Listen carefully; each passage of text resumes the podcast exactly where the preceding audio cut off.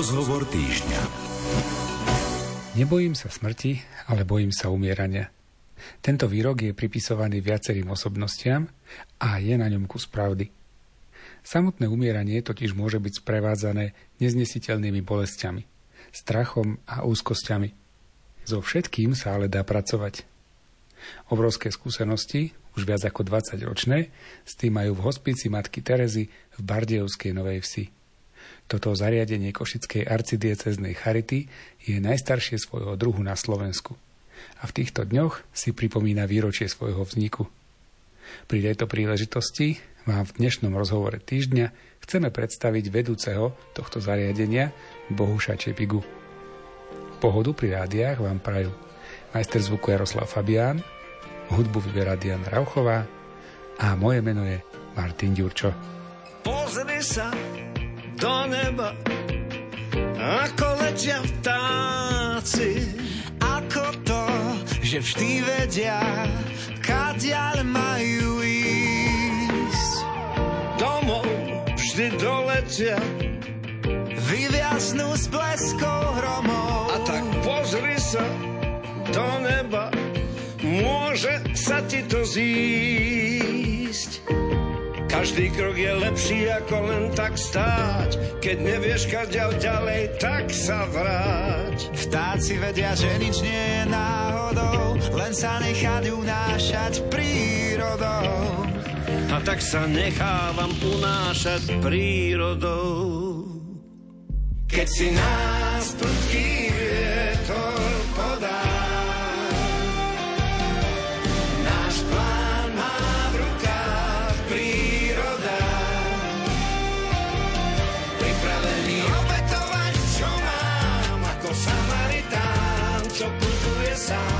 som pripravený obetovať, čo mám, ako Samaritán, čo putuje sám. Len spolu môžeme ďalej doletieť. To vtáci v krdli vedia najlepšie.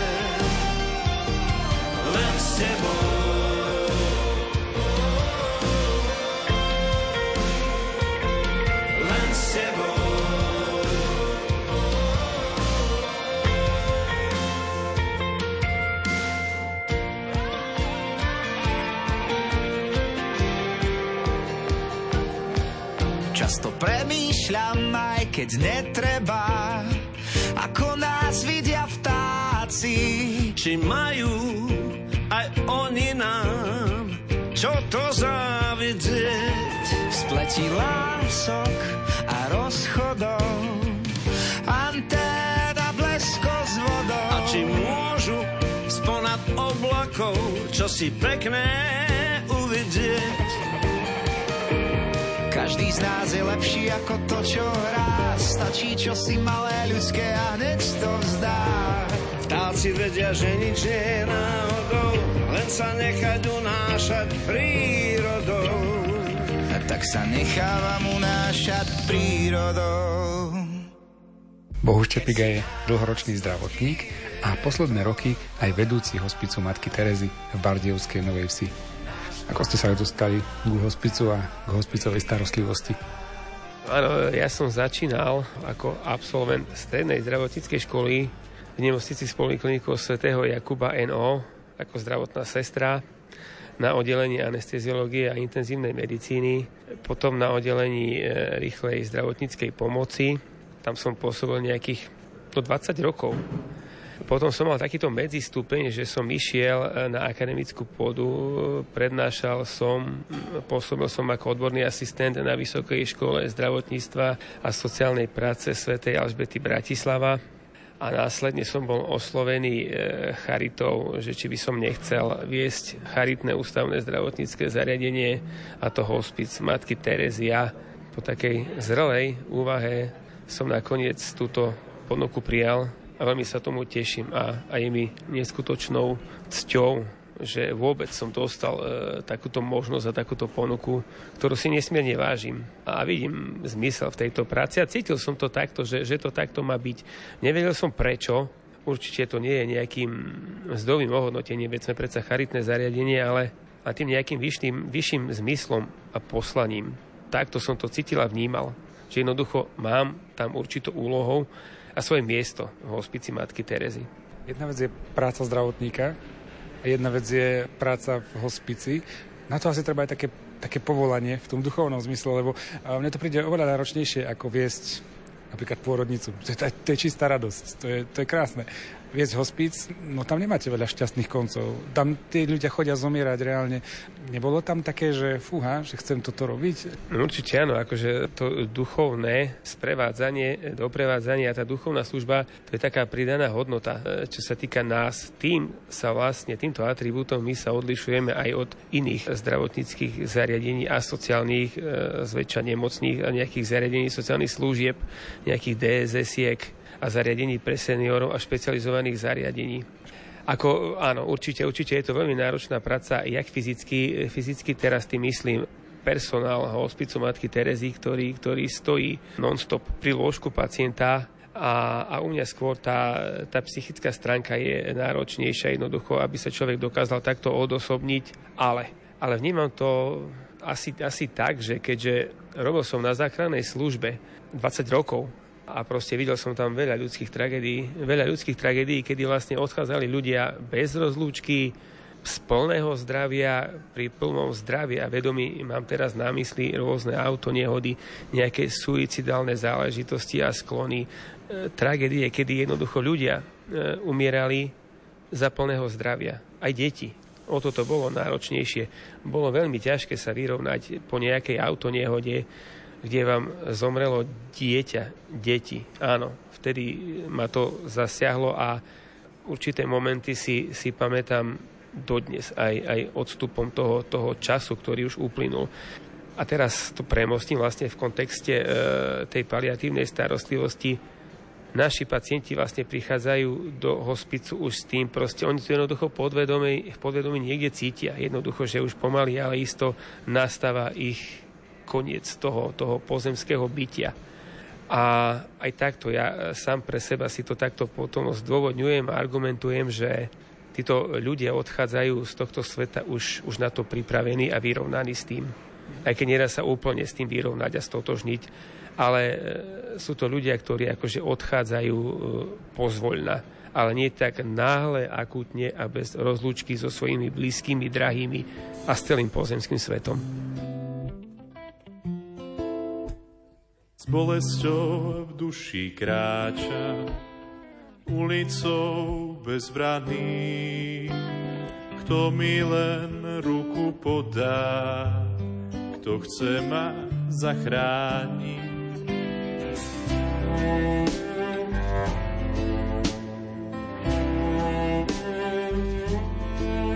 Tvojou láskou tak liečená som,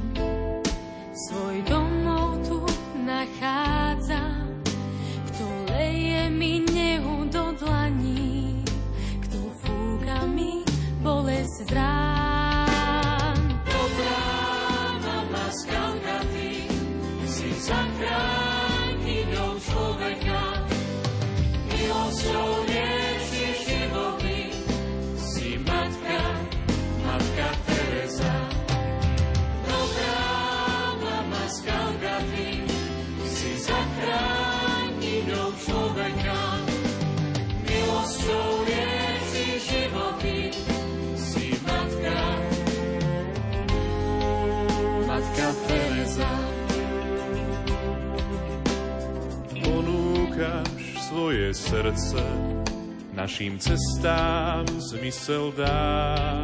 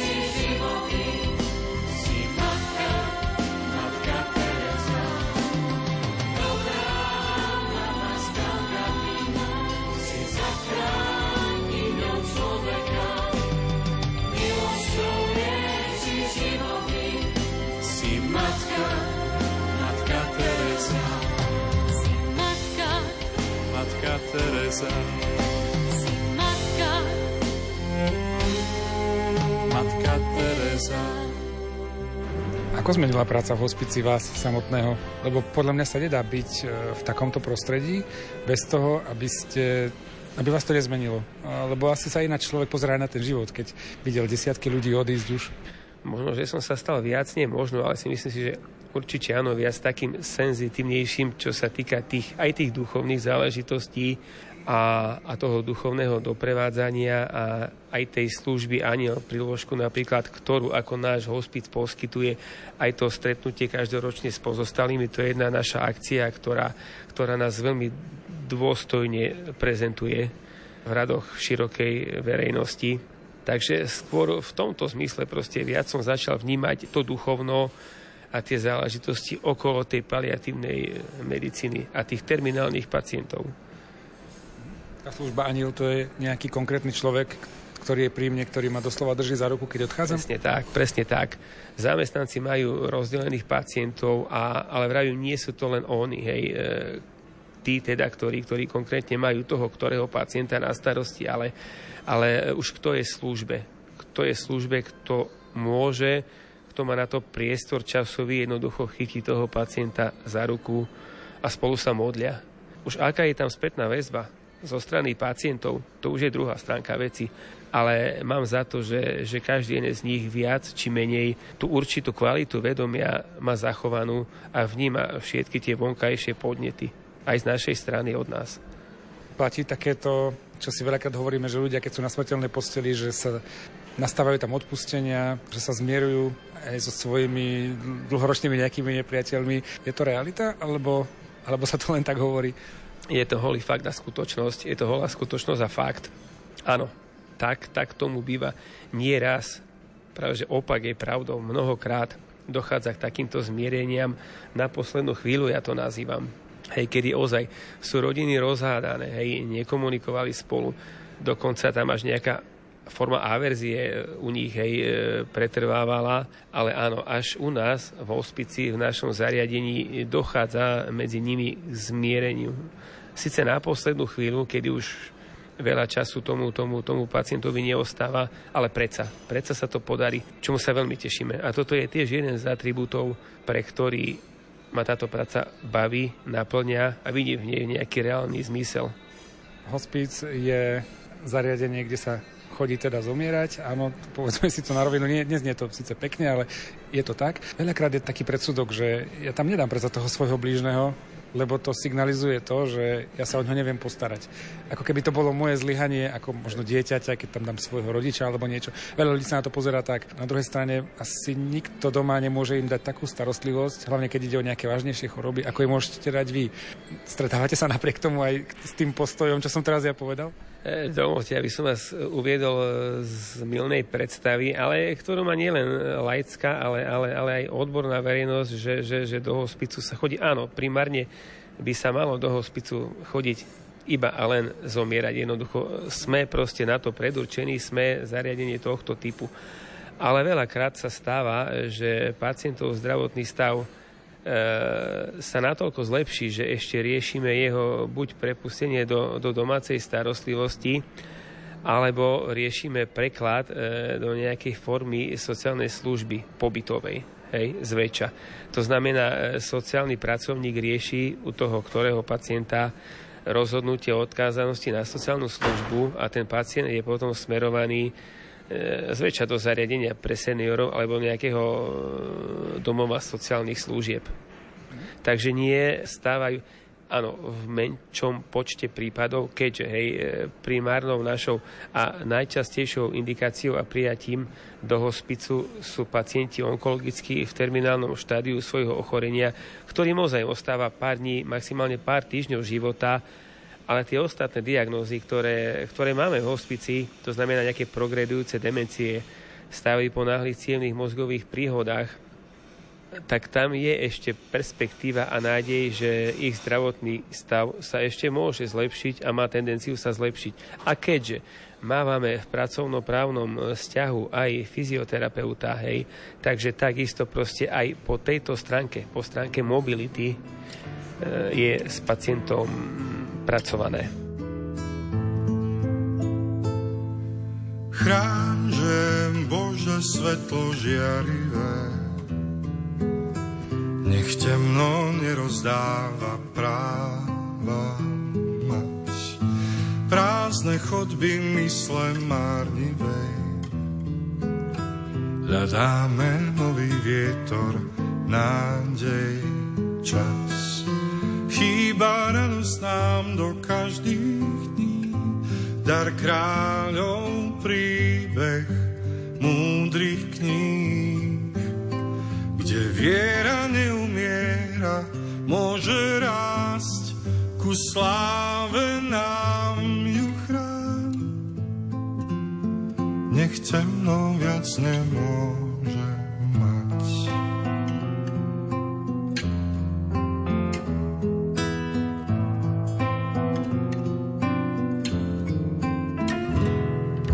Chráň, že Bože svetlo všetkým dám, aj tým chorým, čo už nevládzu späť.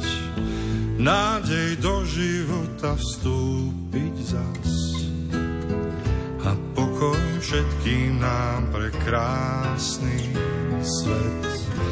Vdýchni radosť nám do každých dní, dar kráľov príbeh múdrych kníh, kde viera neumiera, môže rásť, ku sláve nám ju chráň.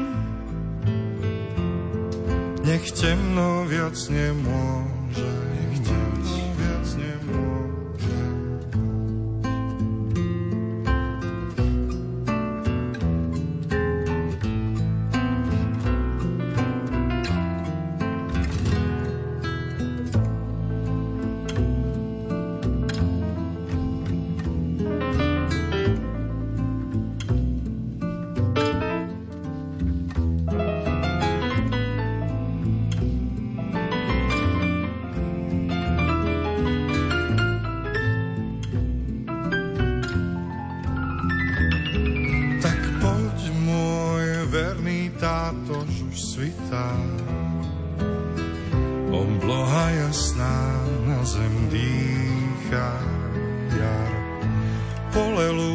lúka kvetmi prekrytá. Tam zaznie moja vrúcna modlitba. Vdýchni radosť nám do každých dní, dar kráľov príbeh múdrych kníh, kde viera neumiera, môže rásť, ku sláve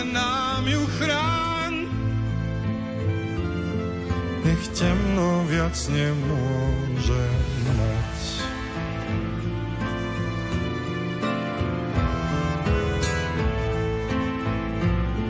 čo do života ešte dať.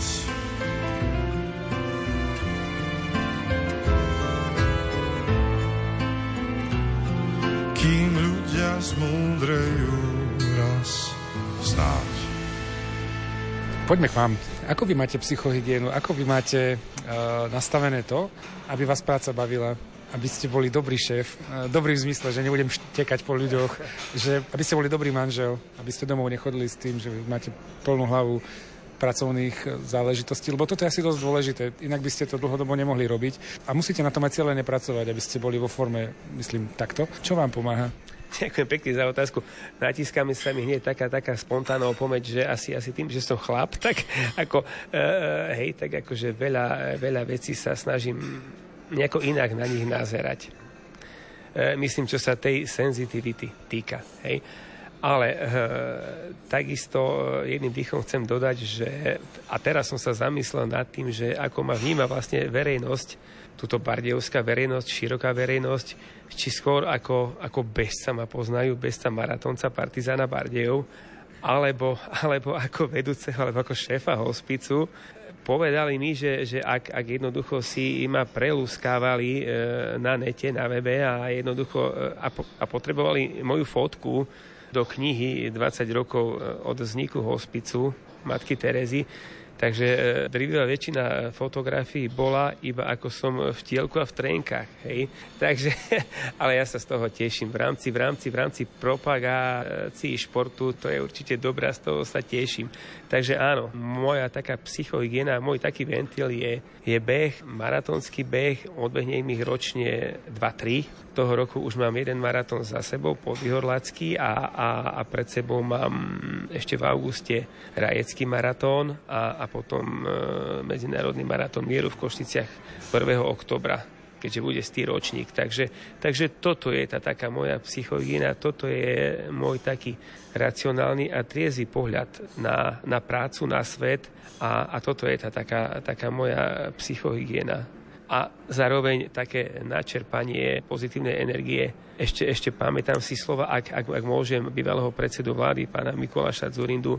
Osobne sa poznáme, po každom maratóne sme si urobili spoločné foto a ten mi vravieval vždy, že e, mňa najlepšie prejavy napadli počas behu Hej, takže ja to aj tak beriem, že, že veľa vecí dokážem odseparovať, prehodnotiť, analyzovať, to nepodstatné dať bokom a uchovať si iba to podstatné a ozaj s tým takým triezvým a racionálnym pohľadom až nadhľadom.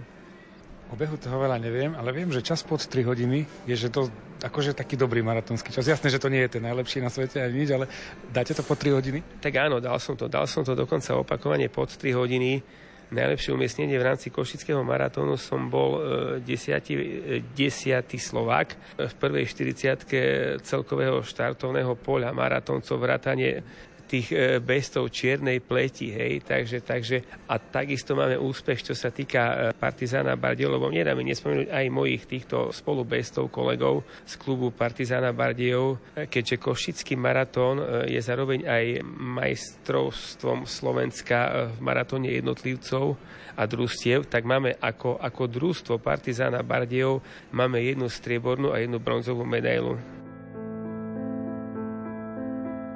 Nech v nás zomrie všetko zlé. Nech v nás zomrie všetko zlé.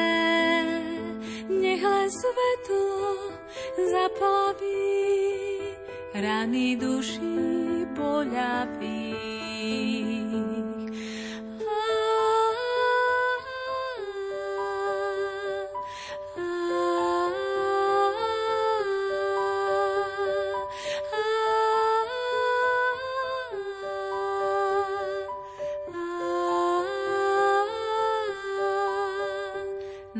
Namaľuj nám farbami nebo, čo je nad nami.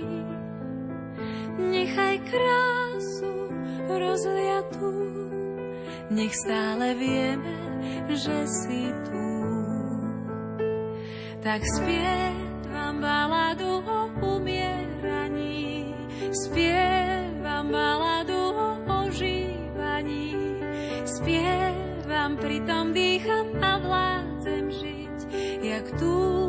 moje tóny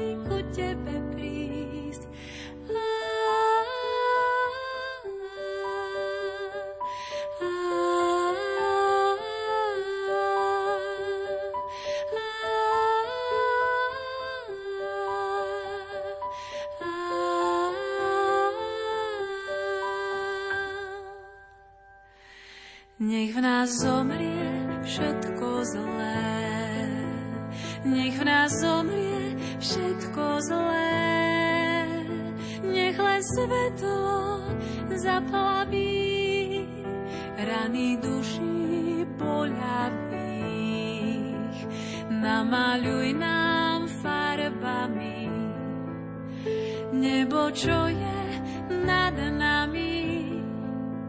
Nechaj krásť rozliatú, nech stále vieme, že si tu. Tak spievam baladu o umieraní, spievam baladu o ožívaní, spievam, pritom dýcham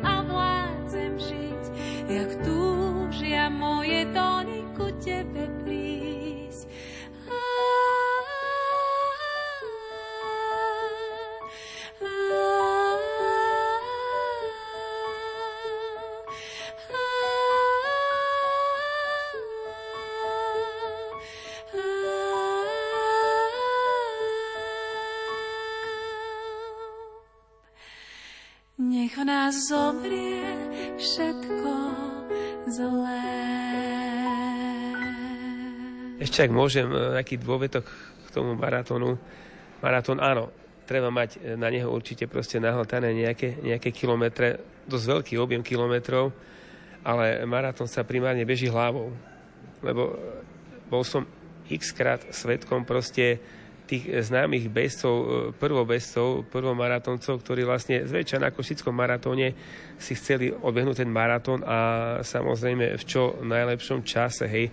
Ale žiaľ, e, skončilo to niekde popri trati, ten dotyčný sa zvíjal v krčoch, jednoducho prepálil úvod, hej. Takže toto je veľmi proste dôležité, že ten maratón primárne áno, treba mať aj v nohách, ale hlavne treba proste e, mať v hlave. Myslím, čo sa týka usporiadania tých, predsa to je 42 kilometrov a hovorí sa, že, že pravý maratón začína až od toho 35. kilometra hore, hej a tam sa láme chlieb a tam sa vlastne ukáže, že kto ako pristupoval zodpovedne v tej príprave. Maratón sa nedá oklamať, nedá sa pri ňom skryť za niekoho iného, to nie je kolektívny šport, že keď niekto nevládze, tak sa skrie za nejakých 6, 8, 10 hráčov tam je človek ozaj na ten maratonskej trati odkázaný iba a len sám na seba. A buď to dá, alebo to nedá. A to je celé trochu v hlave to je aj keď ste tým riaditeľom, musíte šéfovať nejakému väčšiemu zariadeniu, čo to vaše teda je, lebo máte pod sebou kopec ľudí. Na Slovensku vždy sú veľký problém peniaze. Ono je to také možno smiešne, ale veľakrát nie sú peňažky na základný chod, nie sú peniaze na to, aby zariadenie vôbec kúrilo, svietilo, také, čo, malo byť samo, čo by mali byť samozrejme veci. Fungujete už 20 rokov ako hospic, boli ste jednými z prvých, ale dá sa povedať, že po tých 20 rokoch tu zo strany štátu, zriadovateľa, akohokoľvek, tá podpora sa nejak, no nejdeme dopredu, sa mi zdá, že tie hospice nie sú nejako extra podporované a stále sa mi zdá, že sa tak platajú veci. Ono už sa robí. Ono už sa robí a, a aj, aj sa veľa toho urobilo vlastne vďaka ľuďom, ako je Andrejka Škripeková, Erika Rusnáková, Janka Žitňanská a Peter Stachura už sa veci e, rázným krokom posunuli dopredu, čo sa týka financovania, hlavne poskytovania paliatívnej hospicovej starostlivosti. Už sú legislatívne stanovené sumy, ktoré minimálne musí každá jedna, každá jedna z tých troch zdravotných poisťovní akceptovať a rešpektovať a hlavne nám musí uhrázať za tú, za tú, za tú poskytovanú zdravotnú starostlivosť. Takže e, nemyslím si, že, že to nejako stagnuje alebo že je tam nejaká regresia. Práve, že opak je pravdou. Veci sa posúvajú dopredu vďaka týmto spomínaným ľuďom, ktorým patrí jedna ozaj veľká, obrovská vďaka, že to robia. OK, ja sa rád ospravedlním, lebo to bolo len z môjho pohľadu, že ja, ja to tak vidím, že aj sám ste nakoniec hovorili, že mnoho dobrých ľudí vám pomáha aj s takými vecami, Určite. ktoré mne prídu ako samozrejmosti, že mali by fungovať. Ako to, že nefungujú? Ako to, že potravinová banka vám niečo prispieva? Ale však vy nie ste bezdomovci. Viete čo, ako všetko je to na základe dobrých osobných až priateľských vzťahov a, a vlastne to sú uh, všetko ľudia, ktorým, ktorým ozaj bije charitné srdce ktorí ozaj majú proste to charitné e, srdce v sebe a tú túžbu nezišne pomôcť, pomáhať. Hej. Či už Potravinová banka Slovenska a, a jej participujúce subjekty, ako, ako je obchodný dom a tie obchodné reťazce, proste, hej, kde je možnosť odoberať tovar po DMT alebo pečivo z predošlého dňa, ale to všetko proste ešte my dokážeme a vieme zúžitkovať. A nie len my, proste, hej, všetky tie charitné organizácie a subjekty, ktoré, ktoré pomáhajú. Človek je ako čistý list, vie len, že musí niekam ísť. Od prvého dňa a miesta, kam sa pozrie samá cesta Sprvo ti sa točí v kruhu, skončí púť a začne druhú. Musí toho sám veľa prejsť, kým neobjaví krásu ciest. Navzájom sa vo vetre nezme, veď všetci sme stále na ceste, čo nekončí za veľkým kameňom. Všetky cesty vedú k prameňom. Navzájom sa vo vetre nezme, veď všetci sme stále na ceste, čo nekončí za veľkým kameňom. Všetky cesty vedú k prameňom. Tam, kto si máva schodníka, šatku núka Veronika. Keď pálava tlačí k zemi, kríž vláči Šimon Cyrény. Každý, kto už míle meral, ako hľadač vzácných perál, pochopil, že sú na dosah, keď ich našiel v ľudských očiach. Navzájom sa vo vetre nesme, veď všetci sme stále na ceste, čo nekončí za veľkým kameňom. Všetky cesty vedú k prameňom. Navzájom sa vo vetre nesme, veď všetci sme stále na ceste, čo nekončí za veľkým kameňom. Všetky cesty vedú k prameňom.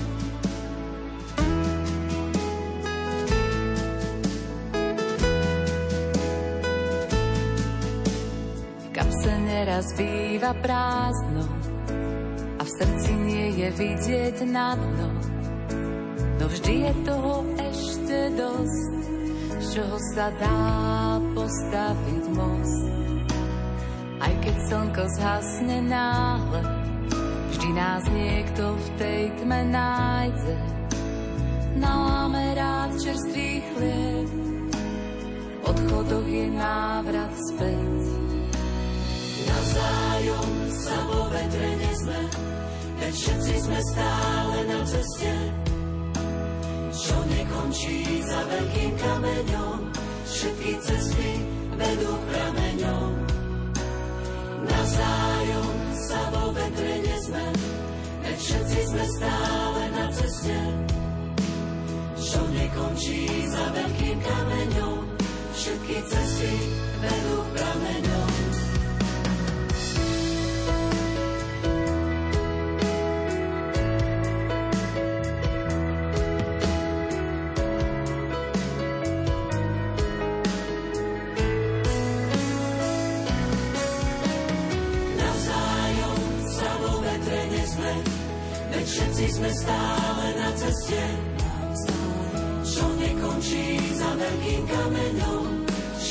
Všetky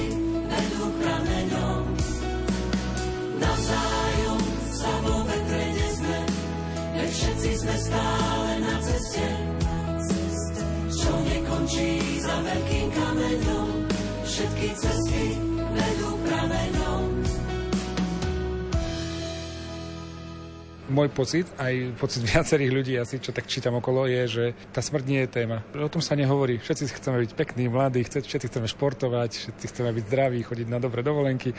O tom sa dočítame strašne veľa článkov, je toho veľa. A jasné, že o smrti nikto nerad číta. Je, je to smutné o umieraní, o starobe, o chorobách. Ale na druhej strane tieto veci sú tu reálne. Každého nás to čaká, nikto sa tomu nevyhne. A vy ste zariadenie, ako vy ste ma opravili, že áno, nechodí sa ku vám len zomierať. Sú aj, sú aj pekné správy, to je, to je nádherné, ale na druhej strane vždy, vždy nakoniec skončíme pri tej smrti. Vaša úloha spoločnosti sa mi zdá, že nie je len o tom, aby sa niekto postaral o našich chorých, ale aj to, aby sme o tom hovorili.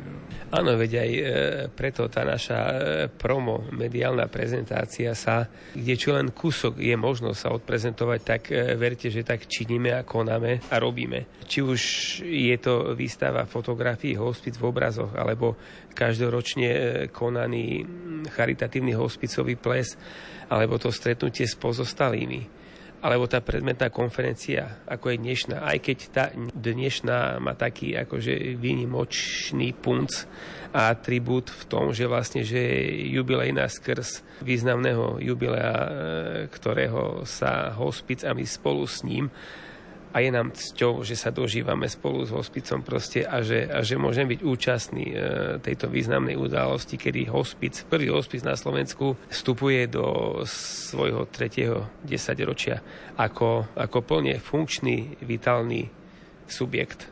Ako plne funkčné a vitálne charitné ústavné zdravotnícke zariadenie. Je o vás záujem? Vedeli by ste tú kapacitu aj navýšiť? Je u nás enormný záujem enormný záujem. Aktuálne je situácia taká, e, že mám e, toľko ľudí, no nie v poradovníku, ja to nerad nazývam poradovník, lebo poradovník tak môže byť na, neviem, Škodu favorit kedysi, 80 90 rokoch, ale, ale skôr zoznam žiadateľov a, a tam máme na tom zozname toľko mien pacientov, ktorí akutne potrebujú proste prijať k nám do zariadenia, že ak by sme raz takýto veľký kapacitne boli, to znamená ďalších 20 lôžok mali navyše, tak by boli plné obsadené. A, a čo ma teší najviac, že e, keď komunikujem s príbuznými, tak vlastne drvivá väčšina z nich sa kvôli nám rozhodla, alebo vybrali si nás kvôli pozitívnym referenciám. A to ma teší o to viac, hej, lebo za tým stoja všetci, všetci zamestnanci hospicu. Lebo oni stoja pri lôžku, oni sa starajú o toho pacienta, oni ho prebaľujú, oni ho krmia, oni ho pobaľujú, prebaľujú, oni jednoducho robia celý ten full service. Ja iba sa starám o to, aby jednoducho mali s čím pracovať, aby mali dobré, pokojné pracovné podmienky. Ale oni tvoria hospic, nie ja. Keď ste spomenuli tie dobré recenzie, tie recenzie sú od ľudí, ktorí tam donesli svojich, alebo ktorí tam priviedli svojich eh, najbližších a my ako ľudia sme veľmi citliví na to, čo sa deje s našimi blízkymi. Že keď sa vyskytne nejaká preležanina, keď ten starky, nedaj Bože, povie niečo zlé na, na ten personál, tak to berieme veľmi osobne. Ako veľmi to všetci prežívame. Stretávate sa aj s takýmito reakciami? A ako sa potom na to reaguje? Lebo jedna vec, že áno, ten človek môže mať aj pravdu, áno, pripustme, však každý robí chyby.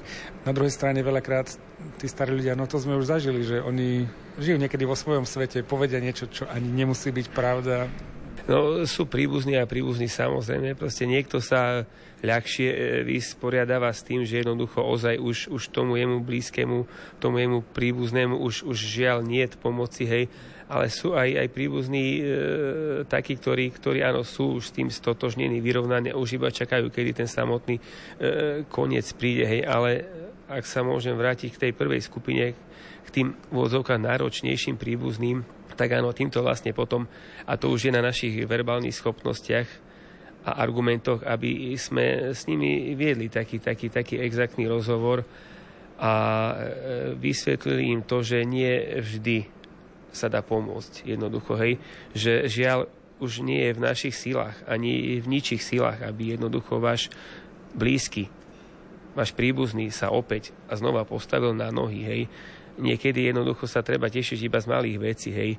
A, a to hlavnou pre nás e, u takýchto vysokoterminálnych pacientov, antefinem pacientov, to znamená pred koncom pacientov, je to, aby bola u nich tišená bolesť, aby netrpeli bolestiami. Hej, toto je základ.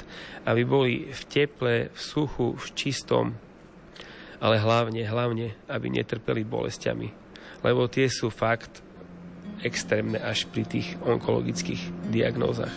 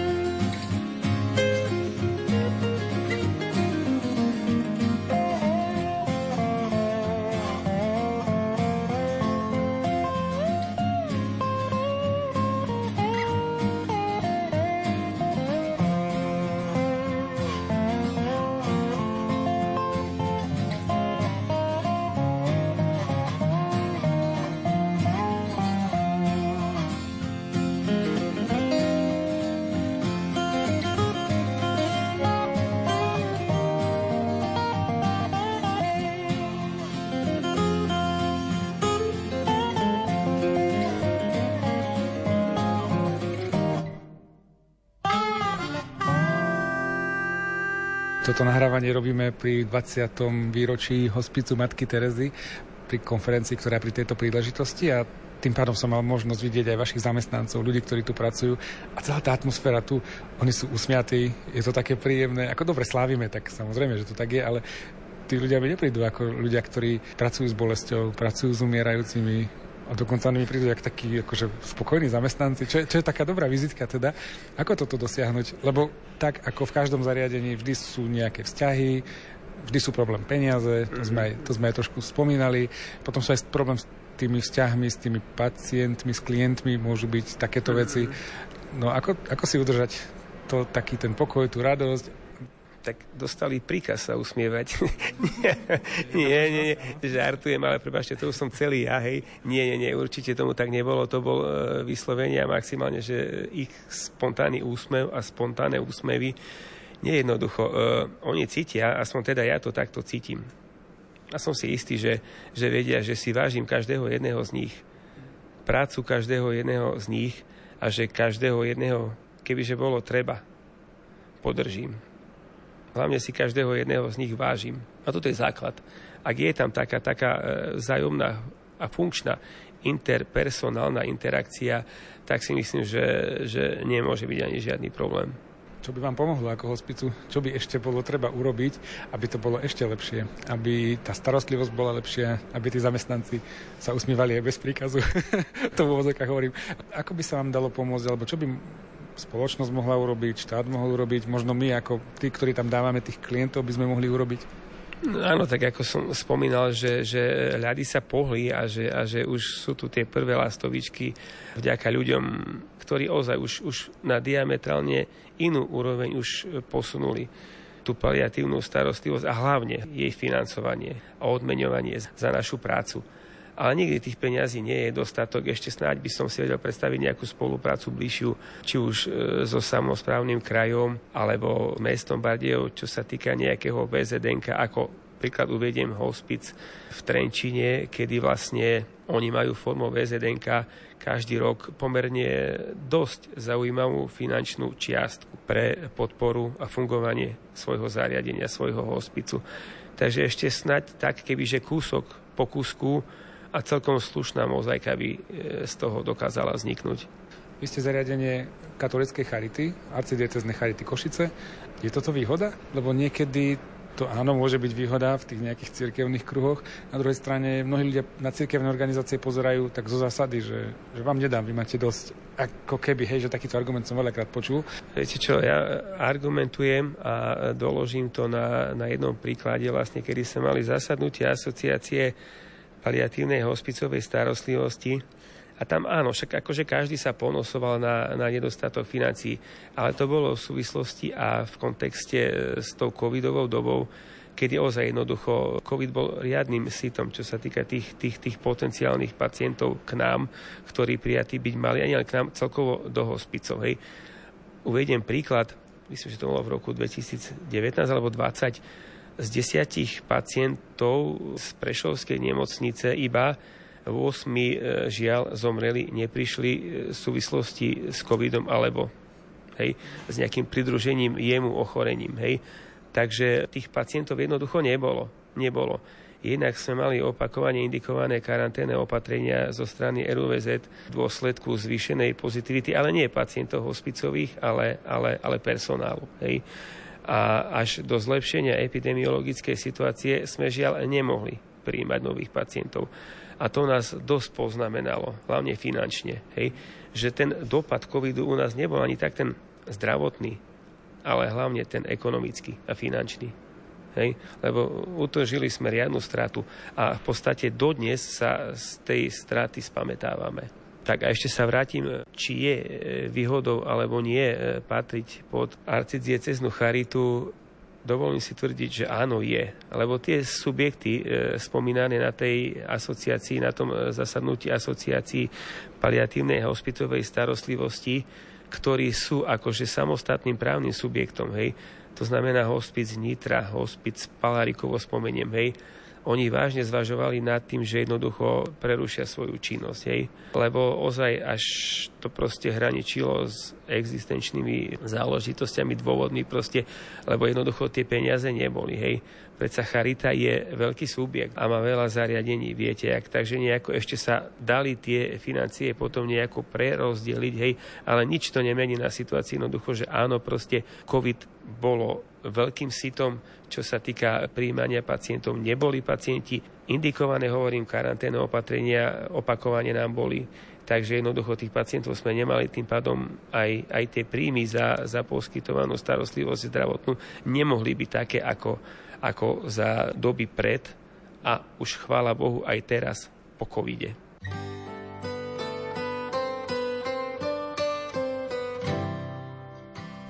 Milí priatelia, dnešný rozhovor týždňa sa končí.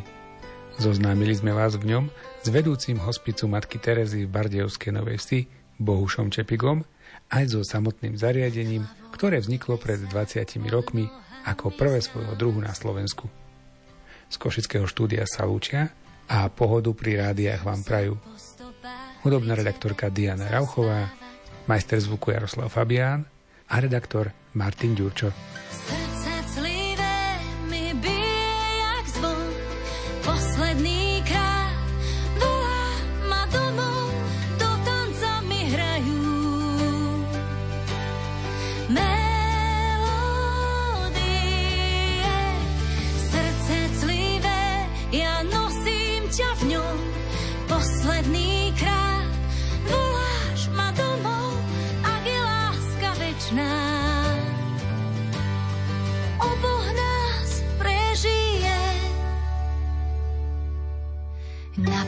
Pleciach bremena, v batohu spomienok pár.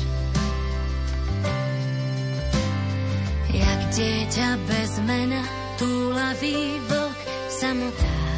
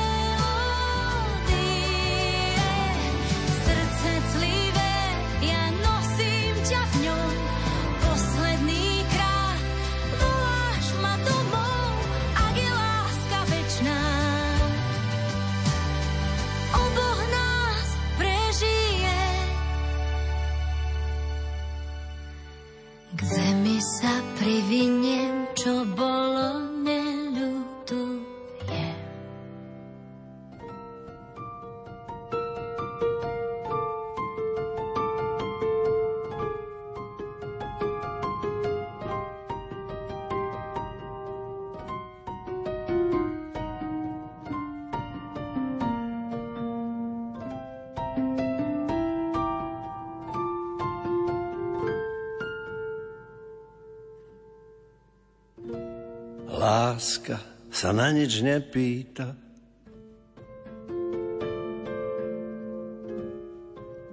Láska buď je, buď nie je. A času zvonia kopytá. a ona sa im smeje.